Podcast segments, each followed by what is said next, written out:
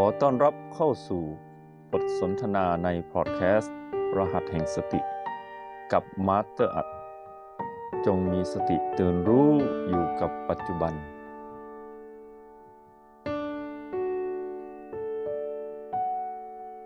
ความหมายของคำว่าศีล คือความเป็นปกติ เมื่อไหร่ที่ไม่เป็นปกติ อันนั้นนี่อันตรายแล้ว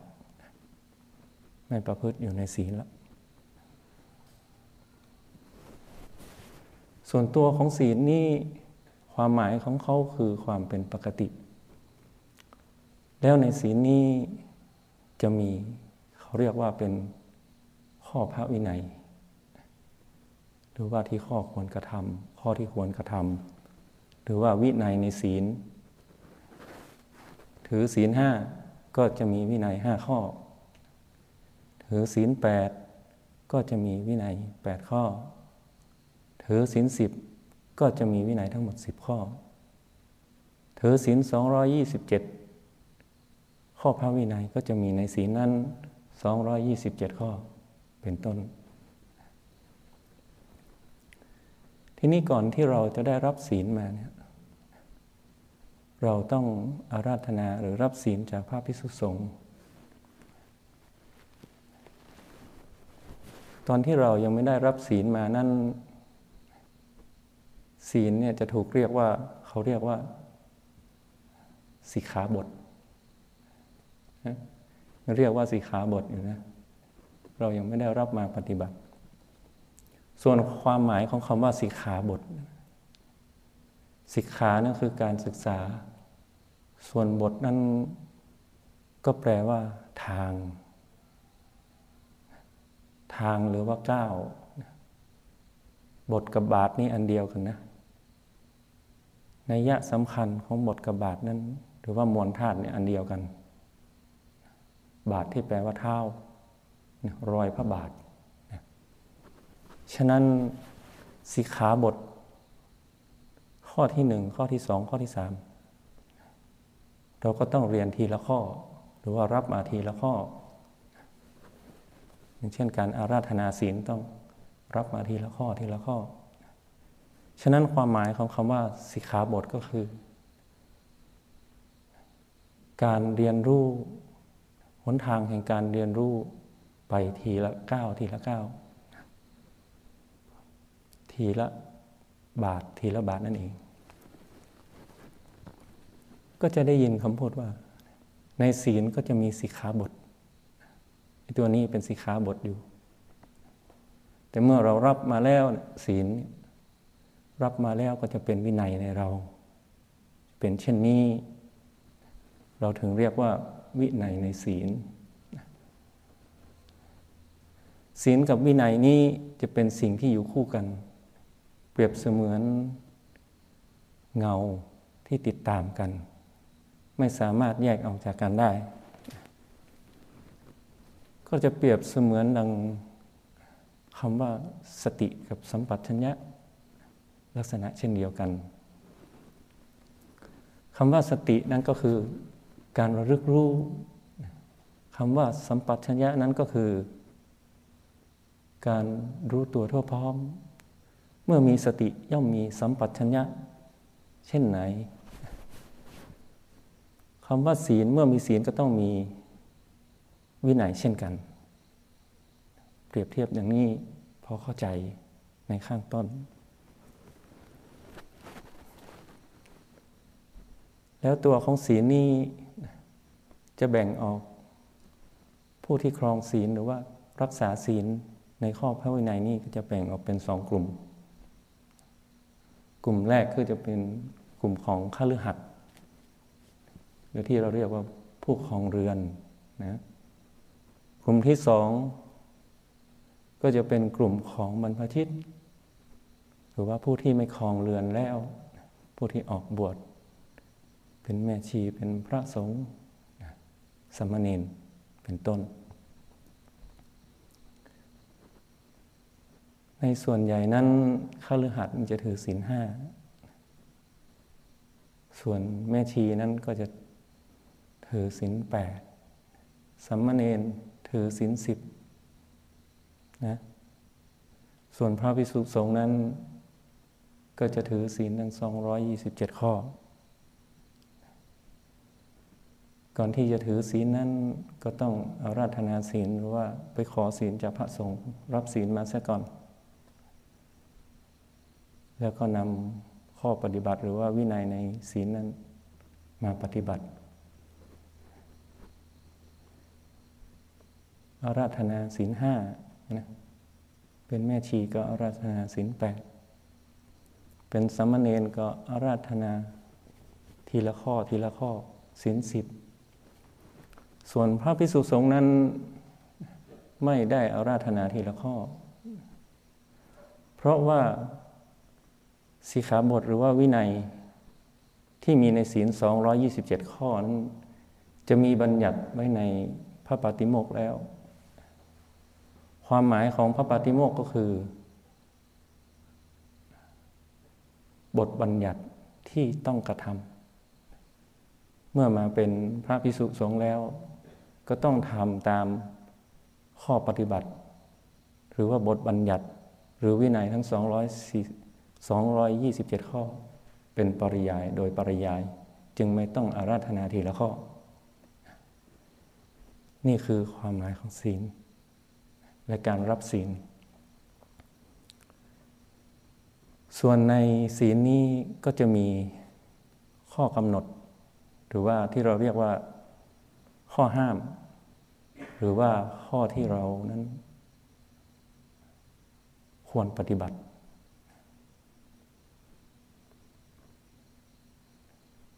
หรือว่ากฎระเบียบหรือว่าวินัยในในศีลนั่นเอง ศีลข้อที่หนึ่งนั้นก็จะหมายซึ่งถึงความว่างดเว้นการฆ่า เราจะต้องงดเว้นการฆ่า เป็นสิ่งที่ รู้สึกว่าเป็นสิ่งที่วิเศษมาก ถ้าเรางดเว้นการฆ่าได้ เราไม่เบียดเบียนชีวิตและดวงจิตอื่นเลย คนและสัตว์เขามีชีวิตเหมือนกัน สัตว์ก็มีชีวิต คนก็มีชีวิต จะแตกต่างด้วยการศึกษาธรรมนี่แหละคนศึกษาธรรมสูงกว่าสัตว์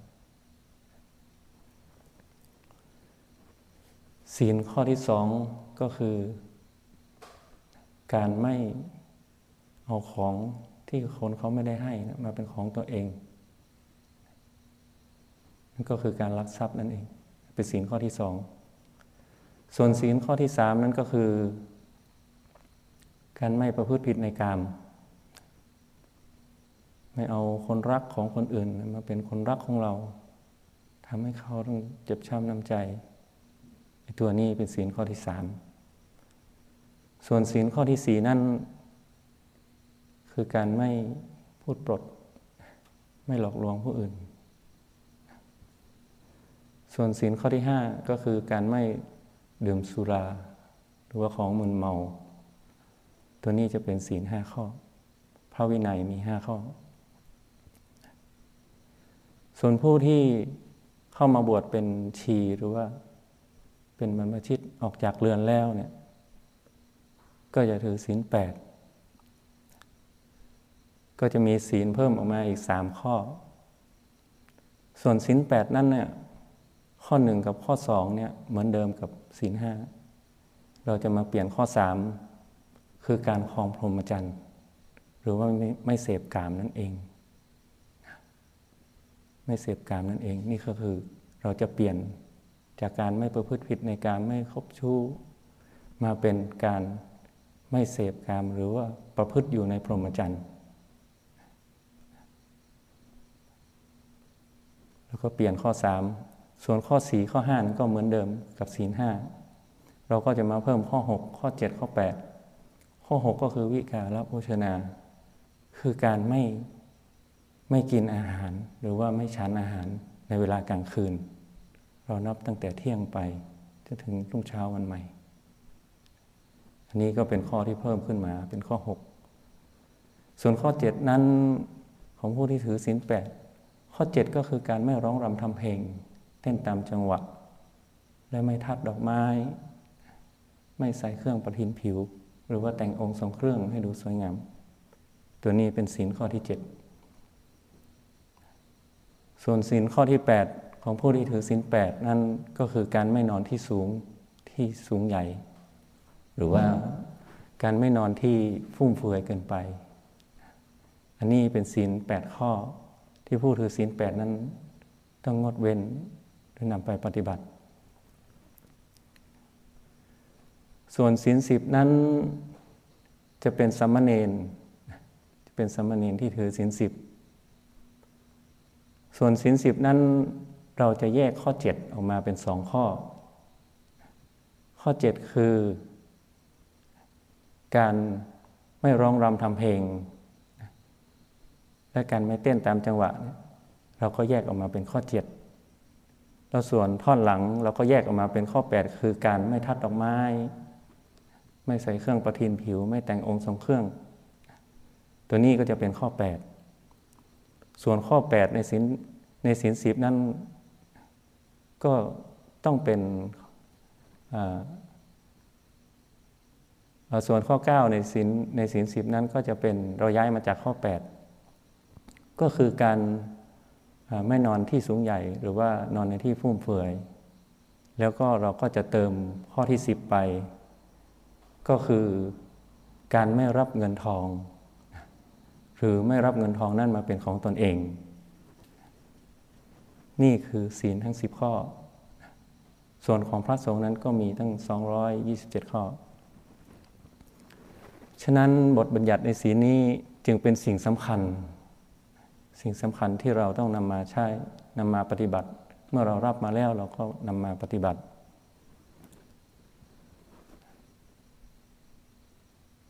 นำมาปฏิบัติ รักษาศีล รักษาพระวินัยในศีล เพื่อที่เราจะไม่ทำบาปหรือว่าทำสิ่งที่เลวร้าย หรือว่าจะหลุดไปในสิ่งที่เลวร้าย ในการประพฤติปฏิบัติอยู่ในศีลนั้น ก็จะต้องมีคำว่าสติช่วยควบคุม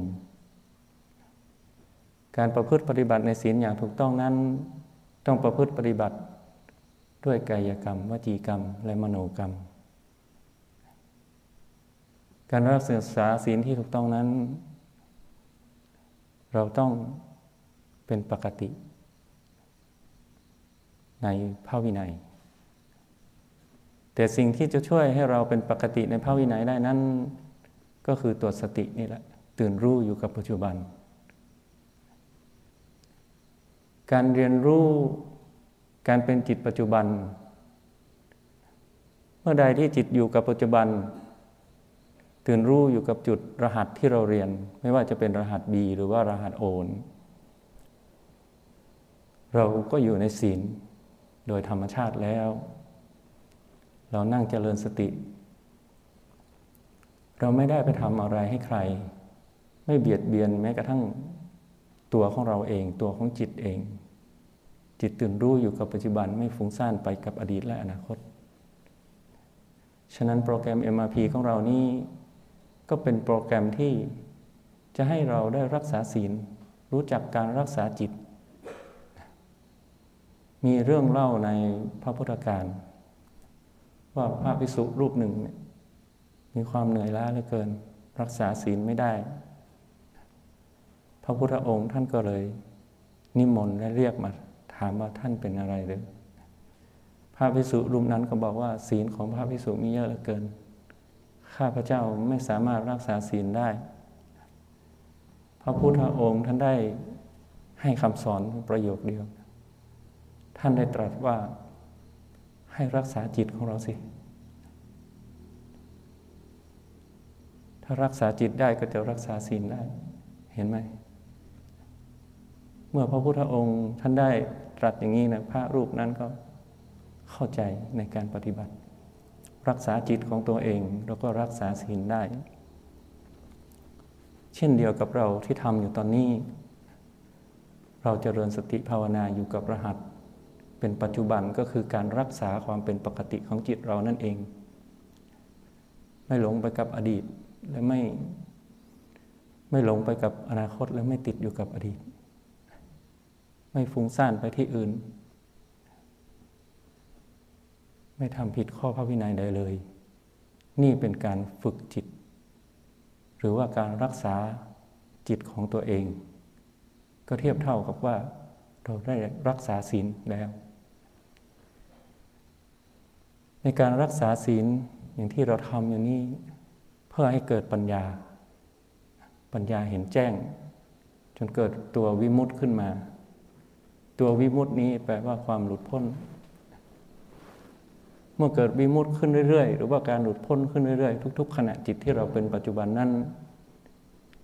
จิตของเราก็จะปล่อยวาง จากความยึดมั่นถือมั่นทั้งปวงจนเข้าสู่กระแสแห่งพระนิพพานได้ นี่เป็นพัฒนาการของจิตที่เริ่มจากศีล ที่เริ่มจากสติ ฉะนั้นการรักษาศีลที่ถูกต้องนั้น ก็ต้องมีสติควบคุม และรักษาศีลด้วยกายกรรม วจีกรรม และมโนกรรม ให้ครบทั้งสามอย่าง จึงเรียกว่าการรักศีลอย่างถูกต้อง ต้องมีสติตื่นรู้อยู่กับปัจจุบันอยู่กับรหัสที่เราเรียนนี้ถูกต้องแล้ว เราฝึกความเป็นปกติของจิต ก็ขอฝากให้นักปฏิบัติทุกท่าน ได้เอาสิ่งที่หลวง